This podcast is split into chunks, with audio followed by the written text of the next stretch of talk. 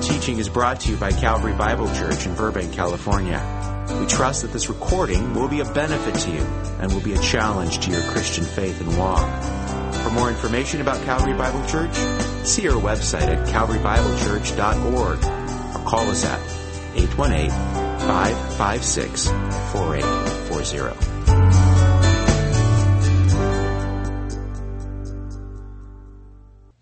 Father, thank you. Thank you for, as we were reminded in the songs and in your word earlier this morning, that you have conquered great enemy of our souls, and through your Son's death on the cross, we can have a way to know you. Thank you that you have not uh, abandoned us, that you have not left us, that you have not, uh, uh, Lord, allowed us to continue in our path of sin, but that you intervened and and showed us beauty of your Son and granted us repentance, Lord. Grant us the opportunity to know you and serve you. Thank you for your word and the beautiful and wonderful truths within it. Lord, may this morning we be more um, illumined by those truths and that may we be more able to live out through your Spirit the, what you've called us to do. And give us understanding, we pray in Jesus' name. Amen. Well, every um, a couple times a month, I get a, a newsletter from uh, the seminary that I attended, Master's Seminary, and they like to send out updates on uh, various graduates and things that are going on there. And um, oh, Stephen Stephan, I didn't see you. Congratulations, by the way. So, sorry I missed you earlier. um, why'd you interrupt me? What was I saying? Uh, oh, so I get this uh, article, and it's um, this about September timeframe, there was a, an article from a man I know I've known a long time, and he's now in the Ukraine. He's been there about 20 years, uh, working in a seminary there, and he, he tells an incredible testimony, and it's of a picture I want to show you. The man on the left, uh, his name is Sergei. Uh, he was uh, a person, he grew up as a terribly abused orphan in the Ukraine, and when he had gotten to adulthood, he wanted to seek revenge on those who had abused him, and so he joined a group of Satanists and he wanted help from them to uh, take care of, take revenge on those who'd mistreated in the orphanage. But this, as a result of being a part of that group, also led to severe drug addiction. And he was uh, suffering from that for quite a while. Uh, the man standing next to Sergei here is a man named Pastor Nikolai. His church uh, uh supports and runs a gospel focused drug rehabilitation program um, it is focused on the gospel. It is a Christian based program. And desperate for help one day, Sergei shows up at this rehab center. Nikolai was there, and he began sharing the gospel with Sergei and praying for him. And as he was doing that, Sergei was thrown on the ground. And uh, Pastor Nikolai said he heard voices that sounded like they were coming from the basement saying, We're not going anywhere. Well, Nikolai then after that happened, he called others in the church immediately and asked them to begin praying for Sergei. And uh, at that point, Sergei was being thrown all over the floor. That's why the, you see the wounds on his face there that he was inflicted by this whole experience. Eventually, Sergei was able to get up, but he was still prevented from speaking. So Nikolai and another man who was with him continued to pray, continued to share the gospel with him, continued to tell him of the power of Jesus Christ in his life. After about three hours of this, Sergei was finally able to speak. And it was then that he declared his desire to repent, put his trust in Jesus Christ to save him. It's an amazing testimony. This man was truly rescued from the domain of darkness and transferred into the kingdom of his beloved Son. And you know, when I first read this testimony, I was so encouraged. I was a praise to see God at work in this man's life to deliver him from his bondage to sin and to Satan, to drugs. But I was also reminded from Sergei's story of a reality, a reality that we have a powerful enemy, that we have an enemy who is active. For you see, Sergei's testimony is not a Hollywood scripted tale. It is not uh, an embellished account of some missionary looking for funds, and so he's going to share some exciting embellished story about something that happened in his church. No, Sergei's testimony shows us that there is a very real, though unseen world of beings who are actively involved in the affairs of humanity. In fact, uh, Daniel chapter 10, which um, I call probably the trippiest chapter in the Bible, to me anyway, because it's a fascinating look. There's not many places in Scripture where the curtain is peeled back and the reality of what's going on in the spirit realm is revealed. Daniel 10 is one of those places. It was there where Daniel, he first received a, a vision of future events, of a great conflict that was to come. And the pictures that he saw greatly troubled him, so much so that he had difficulty eating for a while. Several weeks had passed, and, and Daniel had another vision. This time it was a, uh, from a shining being whose voice sounded like thunder. Needless to say, when this man arrived, Daniel was scared out of his boots, or his sandals, I guess. And this angel, who was likely Gabriel, he said to Daniel in Daniel 10, uh, verse 12, Don't be afraid, Daniel, for from the first day that you set your heart on understanding the vision and on humbling yourself before your God, your words were heard, and I have come in response to your words. But the prince of the kingdom of Persia was withstanding me for 21 days. Then behold, Michael, one of the chief princes, came to help me, for I had been left there with the kings of Persia. Now I have come to give you an understanding of what will happen to your people in the latter days, for the vision pertains to the days yet future. If you caught what was going on there. When Daniel had, first had this vision, it bothered him. And at that very moment, as he was praying to God, God dispatched Gabriel to go to him to help him give, understand, give understanding to him, to encourage him. But there was a problem. Gabriel was delayed for three weeks, not because of traffic.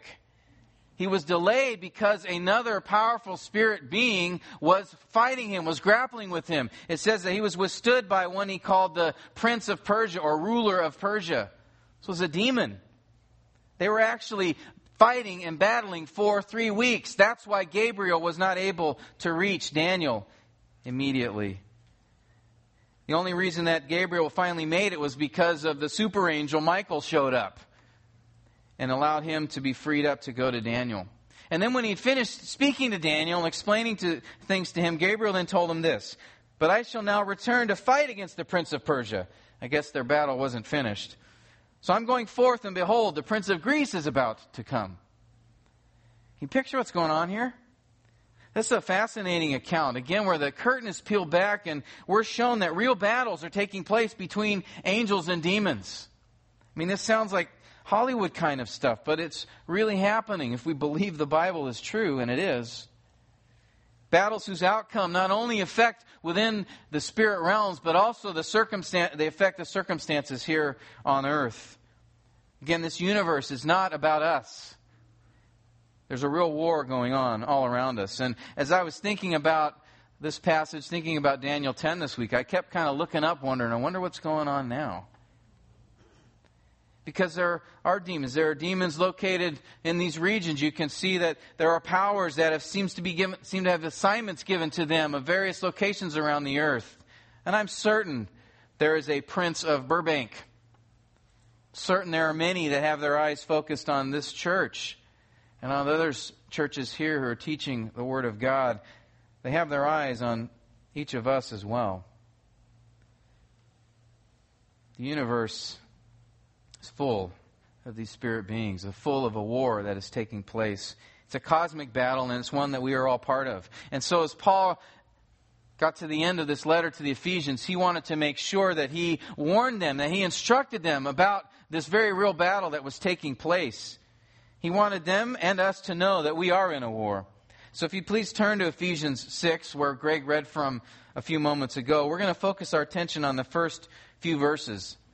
But here in Ephesians 6, 10 through 20, many see this text as one of the most, if not the most extensive passage in the Bible on spiritual warfare.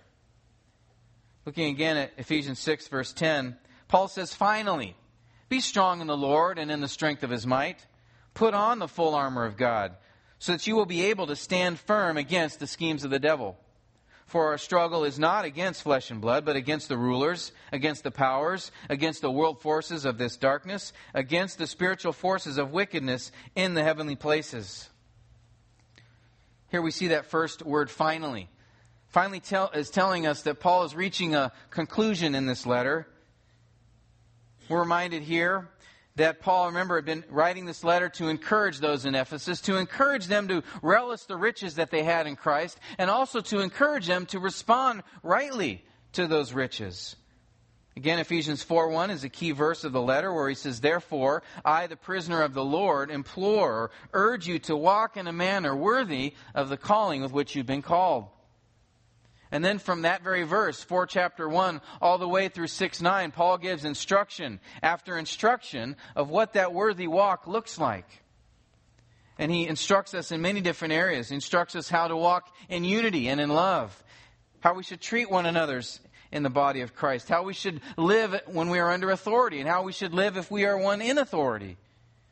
He instructs us on how to live in holiness, in purity, that we are to forgive one another, submit to one another, encourage one another. He gives instruction on how we should yield to the Spirit's control, how we should be imitators of God, and many other things. And remember, when this letter was first read, it was read entirely to the church at Ephesus, and they're hearing all this instruction after instruction the, the call to love, the call to sacrificially care for one another, to be pure, to focus on holiness, to not walk as they used to walk, to not live the lifestyle they used to have. And after all these instructions, I could imagine, because I felt this way going through this letter, how can I live this way? How can I do all of these things? To love in this way? To be pure in this kind of world? to live out the gospel, this is a high standard. It's a difficult standard. It is a hard standard. So I think Paul, in recognizing that fact, as he reaches uh, the end of his letter, he says, finally, be strong in the Lord. Be strengthened in him, in his mighty power. Don't rely on yourself to do all these things, but rely on his power. He has enabled you to be able to live out all of these different things, all of the instruction that I've given you. He hasn't given these things as requirements for being a Christian, as if to say, okay, now I've saved you. Now it's all up to you to keep my rules. Got it? It's not it at all. No, He has saved us so we be like Christ. And Paul wants to remind us in His strength, you can do that. He enables us by His grace. By His grace, we've been saved, and by His grace, we are sanctified. And we need to continually remind ourselves of that. And so Paul does here. It reminds us be strengthened. Find your strength in Christ. Notice the verb there, be strengthened, is in the passive voice. That means it is something being done to us. In Ephesians 3:16, Paul prayed that God would grant them according to the riches of his glory to be strengthened with power in the inner man through his spirit. There he reveals that as we pray and ask that God's spirit will strengthen us, he commands us in Ephesians 5:18 to be filled by the Holy Spirit. That is to put ourselves in a position to be yielded to his control. And then here in Ephesians 6:10 we're given a similar statement to be strengthened in the Lord. That is Christ too will strengthen us to be able to carry out what he's called us to do. He will strengthen us as we commune with him. He'll give us strength as we spend time with him, as we pray to him, as we spend time and immerse ourselves in his word. He will strengthen us as we fellowship with other believers. And again, this command here to be strengthened is present tense. Always, continually, make it your habit to be strengthened in the Lord Jesus Christ. And so here in this verse in Ephesians 6:10, it serves really as a link back, a link back to all Paul had instructed them, but it also serves as a link ahead to what he's about to say. For he's saying, Be strengthened in the Lord. All the instruction the, the, to walk in a manner worthy of the calling, you need Christ's strength to do that. But you also need Christ's strength to be prepared for the battle that you're in. And here in verses 11 through 12, Paul describes the, the enemy in this battle, the enemy in this war. And then in verses 13 to 20, how to fight this battle. Today we're going to consider the enemy. We're going to look at uh, who he is and look at his strategy. Let's first consider the nature of the enemy. How is our enemy described? Again, in verse 11, after Paul had called them to be strengthened, he gives a, a second command in verse 11 put on the full armor of God. And the reason? So that you will be able to stand firm against the schemes of the devil. And then he adds again in verse 12, we must be spiritually armed, for our ultimate struggle is not with literally blood and flesh. I guess flesh and blood flows better, so they put it that way. But literally in the original, it's blood and flesh, which is referring to whom? People, right? Humans. Paul's saying ultimately, your enemy, your battle is not with humans, fellow man, but it is with a far more dangerous being. And he uses this term, we struggle. Uh, some of your translations may say wrestle. That term struggle is an interesting word that Paul chose to use because he could have used words like mache or agon or strateia. These are Greek words that are associated with combat, with fighting, with struggle. But instead, Paul uses the word pale, which simply means to wrestle. It was a, a common popular sport in the first century, and again, this term most commonly referred to wrestling. So, why would Paul use that instead of another term that you'd more associate with war? I think he's trying to tell us something. I think he's trying to tell us that we must be ready for close combat, that it will be a personal struggle, that Satan has no problem getting into our kitchen that he is not in some far off abstract battle, that our enemy is not in some distant land, but he's in our very living room, if you will. We fight an enemy who knows us very well, who understands our weak points. If you've ever been involved in wrestling, that's what's happening a lot is you're probing, looking for weak points. So in a wrestling match, you're better able to determine what the weaknesses of your opponent are and seek to exploit them. That is what Satan and his demons seek to do. He's identified here in verse 11 that our enemy is none other than the devil. Satan's the most popular uh, name used for him in Scripture, used over 50 times. Uh, that, Satan means adversary or opponent. Over 30 times the word diabolos or devil is used. That means slanderer.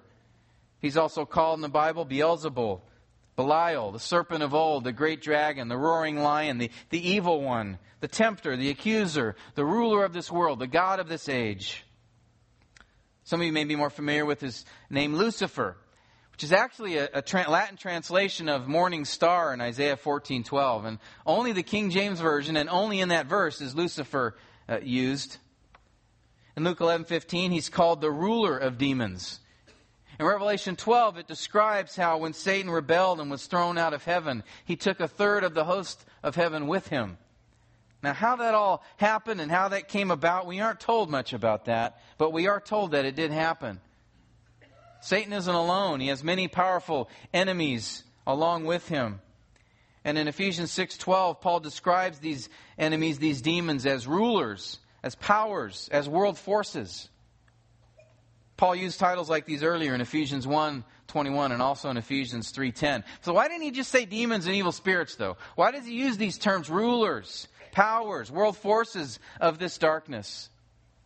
I think we're getting a glimpse, or he's showing us that, that these demons, there's a hierarchy here. There are demons that, that are more powerful than others, such as Satan, such as these princes of uh, Persia and Greece. And there are also other demons who have lesser roles. But they're all turned by these titles of ruler, of, of authority, of world forces. And all three of these titles are attached to them this description, this characteristic of this darkness.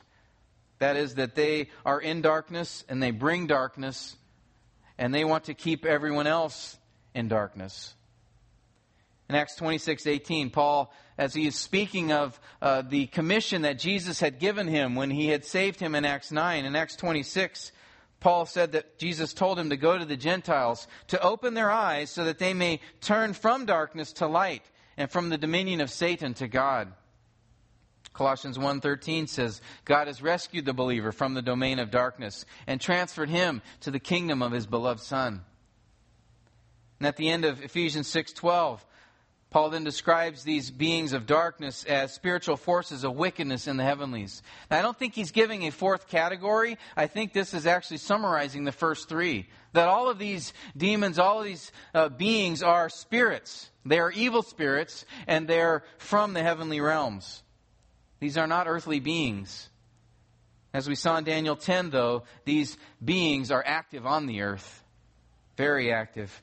They're not located in some room out there awaiting an assignment. They are aggressively looking for any opportunity to attack. They are constantly probing for weaknesses. Remember Job 1 7, right? When Satan appeared before God and God posed the question, From where have you come? You remember Satan's answer to God?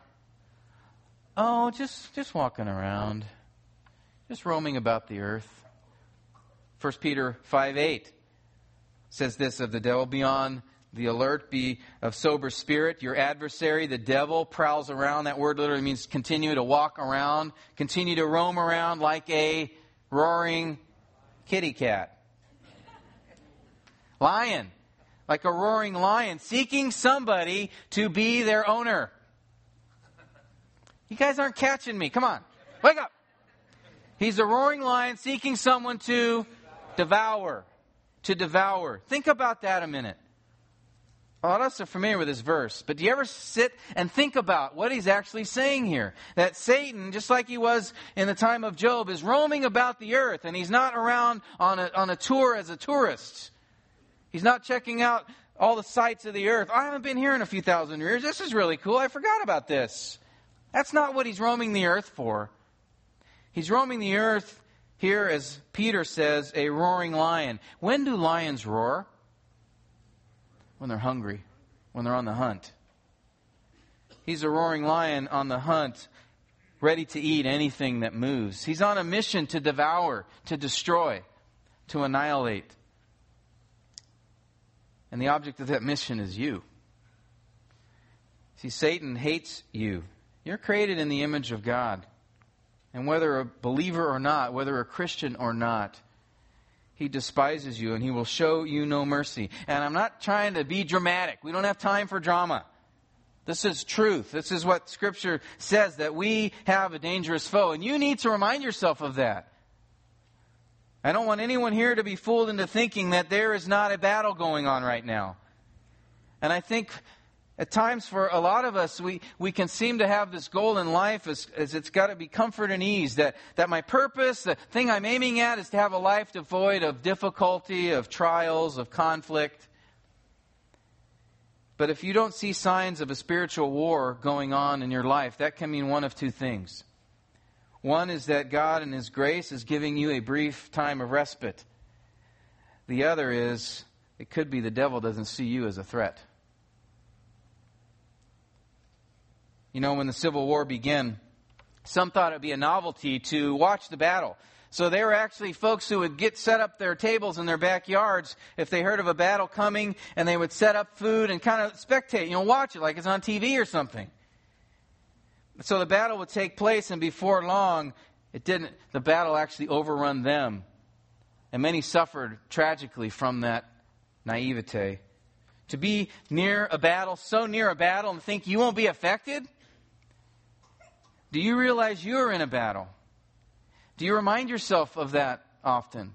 Do you understand you live in the trenches? You're not behind the line in a safe place. You're actually in the trenches, whether you realize it or not.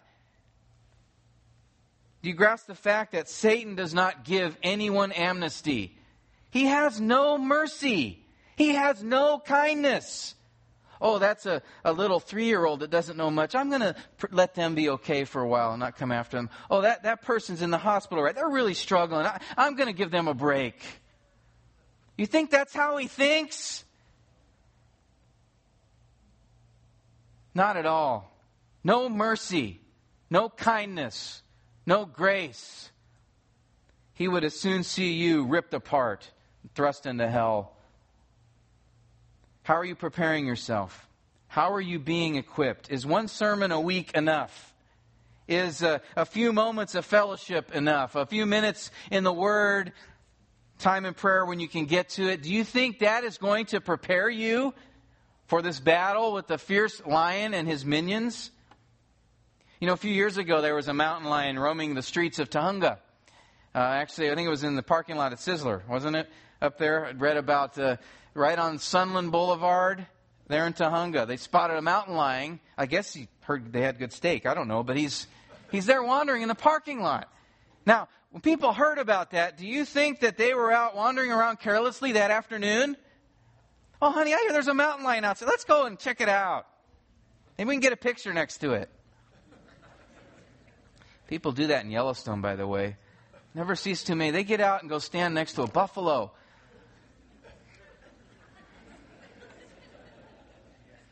I'm in the car. I got a zoom lens, man. I'm fine with that. But you know, yeah, people were on the alert when they heard about this lion roaming about. We have a much more dangerous lion freed on the streets right now. One that we have to recognize and be careful of. This lion is a crafty lion. This lion has had millennia to study us. This lion has a strategy. He has tactics. He has a battle plan. Paul says in verse 11 that we must put on the full armor of God so that we may be able to stand firm against the schemes of the devil. That word schemes there is this idea of a procedure, a process, a method, a strategy. Satan has a plan. And as Greg mentioned earlier when he read this text, that, that, that the connotation, the context here of it, that's a plan, a subtle plan, a deceptive plan. Ultimately, what does Satan want to do? He wants to take glory away from God. That's his ultimate strategy, his ultimate desire. He wants to hinder love for God. He wants to hinder worship of God. He wants to draw honor away from Christ. He wants to destroy the only thing in humanity that was made in the image of God. That is people, you and me. But how does he try to do that? Most people think that, you know, Satan, he's all about temptation, that he's trying to get us to sin. But is that his main strategy? Is that his main plan? Well, our second point this morning, I want to look at a few of his schemes, a few of the ways that Satan has engaged in this battle. What is his strategy? For the Bible tells it to us. We don't have to, to go looking for other places to find it out. God made it clear. And Satan revealed his primary scheme, his primary strategy right at the beginning of human history in the very question that he asked Eve Did God really say? In those words, we see that Satan's chief strategy that he hasn't deviated from is to pervert the truth, to get us to question God, to undermine God's word, to get us to think that God is withholding information or that in some ways he is the liar and not to be trusted. Right? Remember, that's what he said to Eve. Did God really say you can't eat from that tree? He's hiding something from you. You won't die. And ever since that day in the garden, Satan's MO has been to corrupt truth, to corrupt it. For if he can get people to believe a lie, then they will not know what God has really said. Then they will not know how to please Him. Then they will not know how to be right with Him. That's why we see Satan is so active in false teaching and in promoting that. 1 Timothy 4 1 says, But the Spirit explicitly says in the latter times, some will fall away from the faith, paying attention to deceitful spirits and doctrines of demons. Paul describes false teachers in 2 Corinthians 11 when he says, For such men are false apostles, deceitful workers disguising themselves as apostles of Christ. No wonder, for even Satan disguises himself as an angel of light. Therefore, it's not surprising if his servants also disguise themselves as servants of righteousness. You know, Paul's saying there, you know, Satan isn't going to look like what we see on movies. He's going to look like the clean cut, godly person, disguising himself as an angel of light. Again, most people think Satan's main focus is tempting people to sin, but that is not his primary activity. You know, Satan knows the Bible. He understands Romans 3, which says there, uh, all have sinned and fallen short of the glory of God. There's none righteous, not even one. He knows we're all sinners from birth. As David said, in sin I was conceived. He understands that the wages of sin is eternal hell in Romans 6:23. He knows that verse, the wages of sin is death. You know, Satan, I don't think, really has to worry about whether people will sin or not. What he's worried about is that people might found out, find out how to be forgiven and delivered from that sin. And so his efforts are to distort truth. His efforts are to undermine the Bible. That book is old. That book was written by faulty humans. He wants to lead people to question God's word, or he wants to add to it principles that are, are not there or to shade the truth just enough so that we believe a lie. That's why we have to know the Word of God, because it is the only source of truth. That's why we must study this book. That's why we must ask God to help us understand it. And that's why we take every opportunity here in this church, whether children's ministry, adult ministry, here Sunday morning, every opportunity to teach from this book. Paul told Timothy in 2 Timothy 2:24, "The Lord's bondservant must not be quarrelsome, but be able to teach, be kind to all, able to teach, patient when wrong, with gentleness correcting those who are in opposition, if perhaps God may grant them repentance, leading to the knowledge of the truth, and they may come to their senses and escape from the snare of the devil." having been held captive by him to do his will. Paul says, Timothy, patiently teach others, because Satan's been about ensnaring them so that they will believe what is not true. So in patience, help them understand what is true so that perhaps God may allow them to escape the snare that they're in. Now, what primary truth do you think Satan wants to distort? What do you think is the main truth he wants to corrupt? The gospel, message of salvation. He wants to corrupt by adding to it. He wants to weaken it by taking away from it. He wants to keep the world blinded to it. Just as 2 Corinthians 4 3 says, even if our gospel is veiled, it is veiled to those who are perishing, in whose case the God of this world has blinded the minds of the unbelieving so that they might not see the gospel of the glory of Christ, who's the image of God. Satan's developed many religious systems, all of which bear some similarity to the truth, but all corrupted enough to keep someone from being saved the primary corruption he uses to blind humanity to the gospel is the lie that human effort can save. Is the lie that good works or deeds performed can make one right with God. Every religious system, every single one except for biblical Christianity says you have to do something to be right with God. There's some activity, some work, either one time or many times you need to perform in order to get to heaven in order to reach nirvana, in order to be saved. Satan adds works to the gospel so that he can take away from the only work which brings salvation. And that is a work not done by any human but one, Jesus Christ. His work on the cross is the only work that saves. But see, Satan doesn't want anyone to rely on the death of Jesus alone to save. And so we have all of these religious systems, all of these beliefs, many which acknowledge Christ as a good teacher, many which even call him a savior. But they add something. Yes, Christ is your Savior, but you need to pray or do these things to get yourself in a position so that He will save you. You need to be savable. But as Paul said in Galatians 2:21, if righteousness comes through the law, that is works or deeds, then Christ died needlessly. You know, when I talk to folks about this and ask them, you know, what they think will happen to them when they die or if they're standing before God in heaven and he says, "Why should I let you into heaven?" what would they say? And almost everybody, myself included, at, at one time would say, Well, I've done enough good, or I haven't done that much bad. Right? We, we point to deeds and effort and works. Any of you ever have that response? It's a couple of you, okay.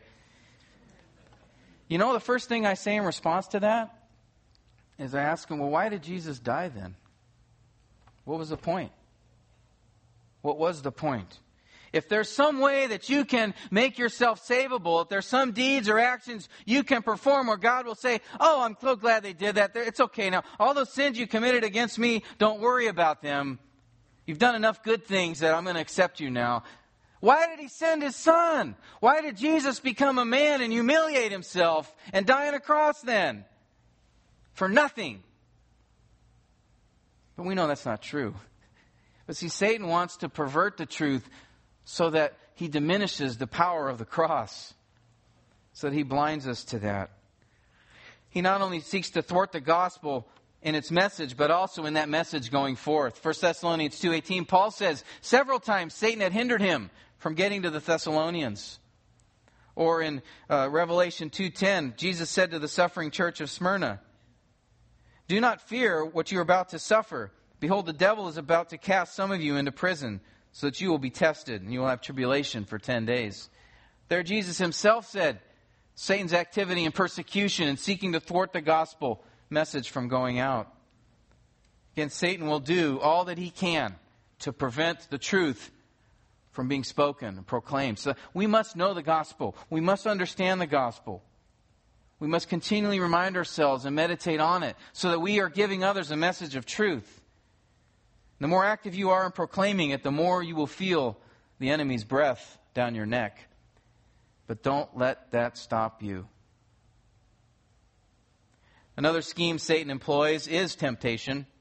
He's called the tempter in Matthew 4 3. That's where the place where he even attempted Christ to sin. And notice his tactics there, where he, he sought to prey on Christ's humanity, his weakness, his hunger. Satan also twisted Scripture to try to get Jesus to presume on God. He also tried to tempt him with promises of glory. And I say these things because if Satan, these were the tactics he used on Jesus, knowing who Jesus was, these are definitely things that he will use to attack you. He will seek to exploit your weaknesses, your frailties. He will seek to confuse you about Scripture. He will entice you of promises of good things. Because again, remember, this lion is a crafty lion. He will even use things that appear good to try to draw you away from trusting and relying on God. If you don't have your armor on, as we sung about a few moments ago, you can easily be swayed by his deceptions. And one of those very subtle and covert schemes that he uses is to get people to believe that Satan is the one responsible for your sin. He's willing to even accept responsibility. He'll say, he wants to confuse us, to, to make us think that he is the one responsible for our sin. Look at James 3 a minute. I want, to, I want you to see this. Because there are many who blame their sin on Satan, on the devil. That, you know, if the devil wasn't around, if his demons weren't tempting me, I wouldn't have done it. I'm a good person. I wouldn't have committed such a thing. It's his fault. There are others who believe that they struggle with a particular sin because they are possessed or dominated or tormented by a demon. Again, putting the blame and responsibility outside of themselves. I've read several books that describe that, how they describe to be delivered from the demon of alcoholism or lust or abuse or pride or anger or murder. I read in one book where the author described how he delivered a child from demons named defiance and self will. But who does the Bible say is responsible for your sin? We are. Are we told anywhere that a demon is to blame for a person's sin, or anyone else for that matter? for a person's sin. Yes, they tempt. Yes, they want us to sin. They'll do many things to get us there. But the responsibility for that sin is ultimately on us. Are we told anywhere that to deal with a person's sin, we must cast a demon out of them to do that? That the reason they're sinning is because of that demon, if they're a believer you won't find that. Look at James 3:13 for a minute. Who among you is wise and understanding? James asks. Let him show by his good behavior his deeds in the gentleness of wisdom.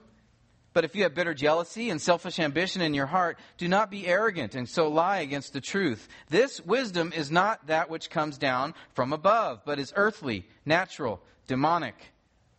For where jealousy and selfish ambition exist, there is disorder in every evil thing.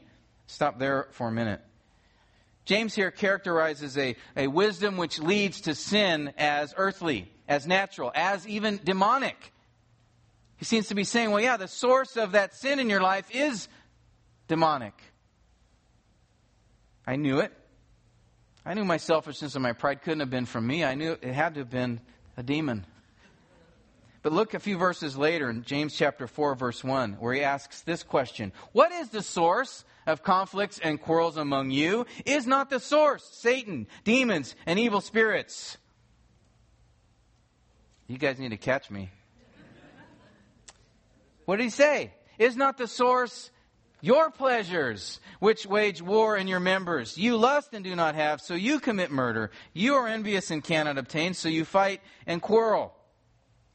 Again, we understand Satan will tempt us. He'll bring circumstances in our lives, situations perhaps moving other people to tempt us. But notice the one to blame here. James says, the reason you're fighting is because of you. Back in chapter 1, verse 14, James said, Each one is tempted when he is carried away and enticed by Satan. Thank you. No. But by what? His own lusts. Again, that doesn't remove Satan as a tempter, but it does remove him as the one responsible for the desire. The drawing over, that's from us. That's within our own hearts. Satan didn't put it there, but he knows it's there. Satan plays to those desires, but the way to deal with the sin is not to blame him. It's to repent. Revelation 2:13 Jesus is speaking to the church of Pergamum. Notice what he says to them. I know where you dwell, where Satan's throne is and you hold fast my name and did not deny my faith, even in the days of Antipas, my witness, my faithful one, who was killed among you where Satan dwells. He's telling them at that point in time, Satan had actually established a beachhead in Pergamum. And Jesus says, I know he's there. And I know he's brought persecution. And then he continues to say, But I have a few things against you, because you have there some who hold the teaching of Balaam, who kept teaching Balak to put a stumbling block before the sons of Israel, to eat things sacrificed to idols, and to commit acts of immorality. Thus you also have some who in the same way hold the teaching of the Nicolaitans. Jesus is saying, Satan's not only brought persecution, but he's infiltrated your church with false teachers. And those false teachers have drawn some away into acts of immorality, into acts of uh, disbelieving God, of worshiping things other than God. And notice Jesus' response to how to deal with that. Again, where Jesus said, I know Satan is in your midst. This is what Jesus said and how they're to respond. Repent, therefore, or else I'm coming to you quickly, and I will make sword with them, those who are committing these sinful acts, with the sword of my mouth. He who has an ear, let him hear what the Spirit says to the churches. I find this very interesting. Again, even though Satan recognized and told, or uh, Jesus recognized and told them, Satan has established a stronghold in your location and that people are sinning as a result of his false teaching. Jesus didn't then tell them, so you need to bind Satan. You need to cast him out of the church. You need to rebuke the evil spirits of the false teaching and temptation. Instead, Jesus said, repent from the sin. Turn away from the sin. Submit to me. Resist the devil's temptations. Again, demons are not ultimately the reason for your sin.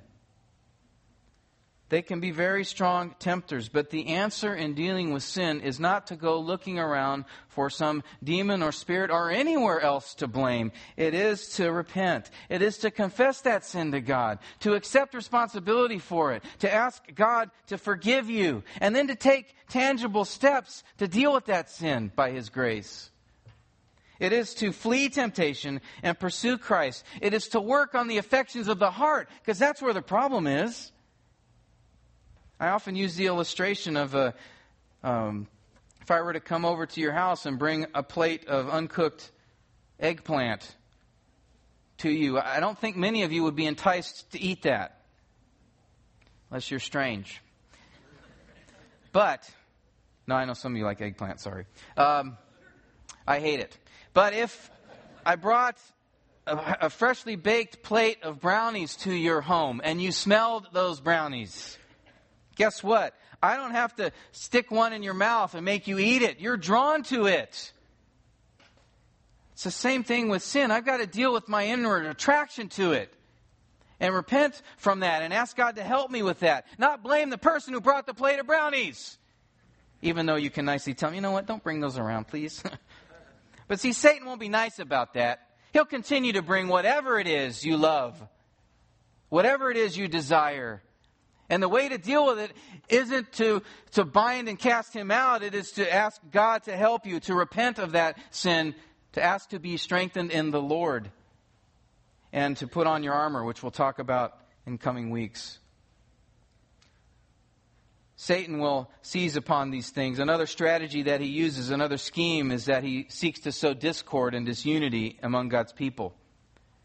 Ephesians 4:27 says, Do not let the sun go down on your anger, and do not give the devil an opportunity, or literally a place to reside. He's saying there that if we do not deal with our anger, our sinful anger, that Satan can use that to bring further temptation for other sins, or to even use you in a way to tempt someone else to sin because of your anger. He knows how to coordinate circumstances to exploit that. He can also exploit unforgiveness. In 2 Corinthians 2, there was a situation that Paul describes where the, there had been a brother who had been sinning in the church, and he repented of that sin, but there are many in the church who would not forgive him. And so Paul said in 2 Corinthians 2, verse 10, But one whom you forgive anything, I forgive also. For indeed, what I have forgiven, if I have forgiven anything, I did it for your sakes in the presence of Christ, so that no advantage would be taken of us by Satan. For we are not ignorant of his schemes. You know what Paul's saying there? I seek to forgive because if I don't, if you don't, then Satan will take advantage of that. He will use that bitterness and that unforgiveness to drive a wedge within his people. when there is disunity here, when there is sin against one another, we are giving Satan the very tools to tear down our own house. We must deal with our sin against one another quickly and biblically, not just for our own peace, so that we, also we don't give the enemy an opportunity or advantage within our body. Because he knows if he can sow discord and disunity in the church, he can blunt our message. He can undermine what Jesus said in John when he said, By this all men will know you are my disciples if you have love for one another. But if there's anger, bitterness, or any other sin that Satan can use to exploit and others in the world see that, what message are we sending? In addition to promoting disunity, Satan also attacks the church's leaders. It says in 1 Timothy 3 that an elder is not to be a new convert, lest he become conceited and fall into condemnation incurred by the devil. The very next verse, Paul says the elder must have a good reputation for those outside the church so that he will not fall into reproach and the snare of the devil. Again, Satan knows that if he can take out a leader, he can have an impact on the church. And that's why we have to be very careful in selecting leaders. That's why we must be praying diligently for them. Are you doing that? Pray diligently for them. That's why we need to help our leaders be accountable. I, I, t- I say this often and I mean it. Go up and ask an elder or leader that you know of here how you can be praying for them, what they are struggling with. Help them be transparent. And guys, those of you in leadership, be accountable. Satan's very patient. He'll let, you know, if there's a situation in your life that's going on, he'll let that fester and grow for a while before he sees his opportunity to attack. Those little sins, if you will, those little temptations, don't let those gain a foothold. Look at 2 Corinthians 12 for a moment, where we see another scheme which Satan uses his spiritual battle. Not only uses the perverting, he not seeks to pervert the truth, to thwart the gospel from being proclaimed, to thwart the message of the gospel. He not only uh, has the scheme of promoting disunity and sowing discord, he not only has a scheme of bringing temptation, but also one of his schemes is affliction. We clearly see this in Job's life, don't we? Satan brought tremendous affliction upon him. He lost his crops, his livestock, his servants, even his children. God took out his own kids in order to get Job to curse God. He will use affliction. We see this all through the Gospels people being tormented by demons with illness and madness, epilepsy, self injury, and the like. In Luke 13, Jesus healed a woman who had been bent over for a number of years, excuse me, because of an illness. And Jesus said of this woman, Satan had bound her for 18 long years with this affliction. Paul tells of an affliction at the hands of Satan in 2 Corinthians 12 when he says, Because of the surpassing greatness of the revelations, for this reason, to keep me from exalting myself, there was given to me a thorn in the flesh, a messenger of Satan to torment me to keep me from exalting myself. Concerning this, I implored the Lord three times that it might leave me, and he has said to me, My grace is sufficient for you, for power is perfected in weakness. Most gladly, therefore, I rather boast about my weaknesses, so that the power of Christ may dwell in me. Interesting passage. A lot of theories about who the messenger of Satan was, whether that was a health issue or something else. I, I think it was uh, uh, through people that Satan was working to torment him. We aren't necessarily given specific details here, but the issue is Paul recognized he was being tormented, afflicted by a messenger of Satan. And Paul's response here, he, he begs God, he implores him three times God, take this affliction from me. It hurts. I don't like it. It's uncomfortable. It's painful. Remove it, please. Please, please. Three different times. And God said, No. No, Paul, I, am using this in your life. That, that, my grace is enough. It's sufficient for you. I, I want my power to be revealed through your weakness. If you have no struggle or difficulty in your life, all that you've been exposed to, all that I've used you for, your pride's going to blow you up, man. So this is for your good, Paul. I'm leaving this one in your life. It's amazing to think about what even Satan intends for evil, God uses for good. Our enemy is constantly on the offensive. We must be aware of his schemes. That's why we've talked about a few this morning, just so that we're all aware that he uses affliction, he uses trials, he seeks to sow discord and unity, he tempts us, he hinders the gospel, he seeks to pervert the truth of the gospel, to undermine the word of God. These are all his various schemes, and know that he will go after you, and he will use any means necessary to keep you from knowing God's word to keep you from hearing the gospel, to keep you from understanding the gospel. And if he can't keep you from understanding the gospel or keep you from salvation, he will do whatever he can to prevent you from advancing it. And though Satan and his legions are a terrible enemy, as we sung earlier, we are not abandoned in this war. Remember, Paul began this final charge with, Be strengthened in the Lord and in the power of his might. God is on your side. Seek to be strengthened in Him. Abide in Him. Commune with Him. Trust in Him. Then Paul gives a second instruction in how to battle the great foe that we face, and that's what we'll look at next time. But before leaving this topic this morning, we all must remember, and I hope you've got this from, from what we've been talking about, is we are all in this war. The lines have been drawn. God is on one side, and Satan, his demons, are on the other. And there is no Switzerland here. There's no neutral site, no middle ground, no third category, no pacifists, no spectators like those in the Civil War.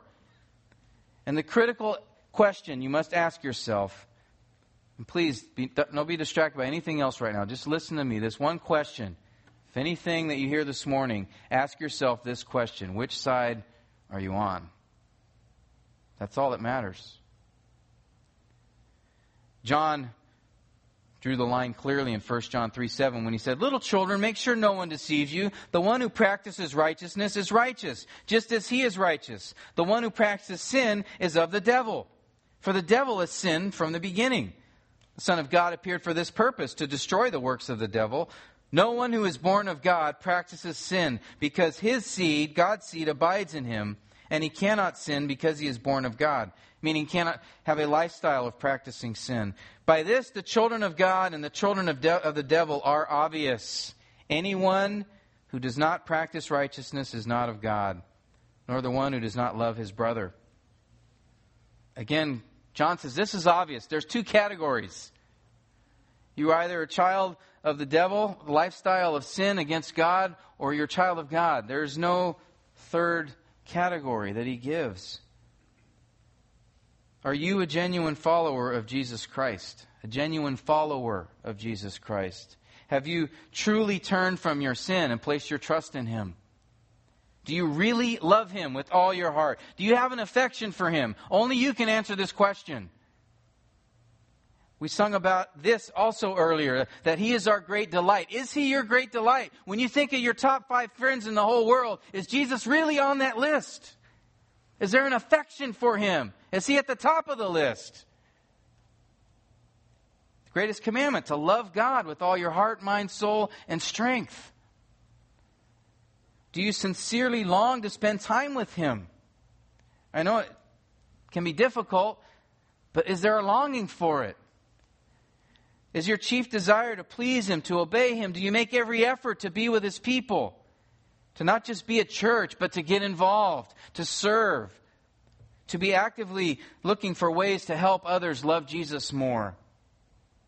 Now, notice I didn't ask if you believe you are saved. I didn't ask if you know the gospel.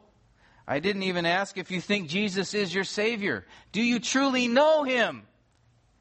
Is the question. Is there evidence of change in your life? That's how you know. Your affections should be moving the direction towards loving Him more. You should see God changing you with those desires we talked about earlier, the desires for sin. Those should be diminishing. Sometimes they don't go all the way away. There's a process. I understand that. But we should see growth. Is there a passion for Him? Because don't think just because you're not a Satanist or a murderer or a thief or whatever that you're not against God.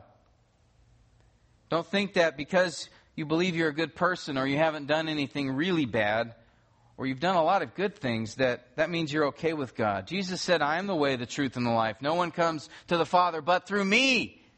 Through me, Jesus said. Have you put your trust in Jesus alone, in the cross, on his death on your behalf? Paul drew the same line that John did in Ephesians 2 when he said, You were dead in your trespasses and sins, in which you formerly walked according to the course of this world, according to the prince of the power of the air, another title for Satan. And then he says this Among them we too all formerly lived in the lusts of our flesh, indulging the desires of the flesh and of the mind, and were by nature children of wrath, even as the rest. There, Paul's saying, You know what? If you're not trusting in God, if He hasn't saved you, you are the one who is a child of wrath. You are the one who is living in disobedience against God. You are the one who's dead in trans- trespasses and sins. And Paul said, We're all there, but God, in His mercy, it says right after that, because of His great love with which He loved us, made us alive in Christ. By grace, you've been saved. God sent his own son, Jesus, into the world to rescue us, to rescue us from Satan's clutches, to rescue us from our bondage to sin, to free those who were in bondage to Satan. The great rescuer of souls came to earth with a peace accord. And you know whose signature was first on that peace accord? It was Jesus's in his own blood. And he's offering anyone amnesty, freedom, a relationship with Him if they would sign the other side in repentance and belief. And then Jesus will transfer you from the domain of darkness to the kingdom of His beloved Son. But until that moment, until you give your life to Him, you're at the mercy of a powerful and evil being who will do everything possible to keep you on the path to hell. He'll even give you what you want as long as it keeps you from God. I remember a story. I think my dad, who's here, I think you were the one that told me this, of a popular rock singer from the 70s who recounted a, a vision that he saw early in his career. In this vision, a spirit told him that if he would dedicate his life to Satan, that he would get riches, women, fame, whatever he wanted. That's exactly what happened. He did and ended up with a very successful career. Satan had paved this man's path to hell with money, fame, sex, fun. And you know what? Satan has the same deal for anyone else who'll take it. But Satan can only offer the riches of earth. Jesus offers the riches of heaven. Satan can only give temporary pleasures, but Jesus gives himself. Let's pray. Lord, we are caught in a battle. Lord, there are only two sides, and I pray Lord, that those who don't know you, that Satan continues to seek to blind from the truth, that you would open their eyes as you did others, did the rest of us, not because of any good in us, but because of your kindness. Lord, I pray for those of us who are your children that, Lord, we know you have won the victory, but we are still in mop up operations. We are still battles in the middle of battles to be fought. And Lord, there are still many perishing souls that need to come to know you. Lord, may you use us whatever way you see fit. Strengthen us, Lord. Use us to proclaim your truth, to live it out. Lord, help those of us who are suffering affliction now or temptation, or whether it's from Satan or not.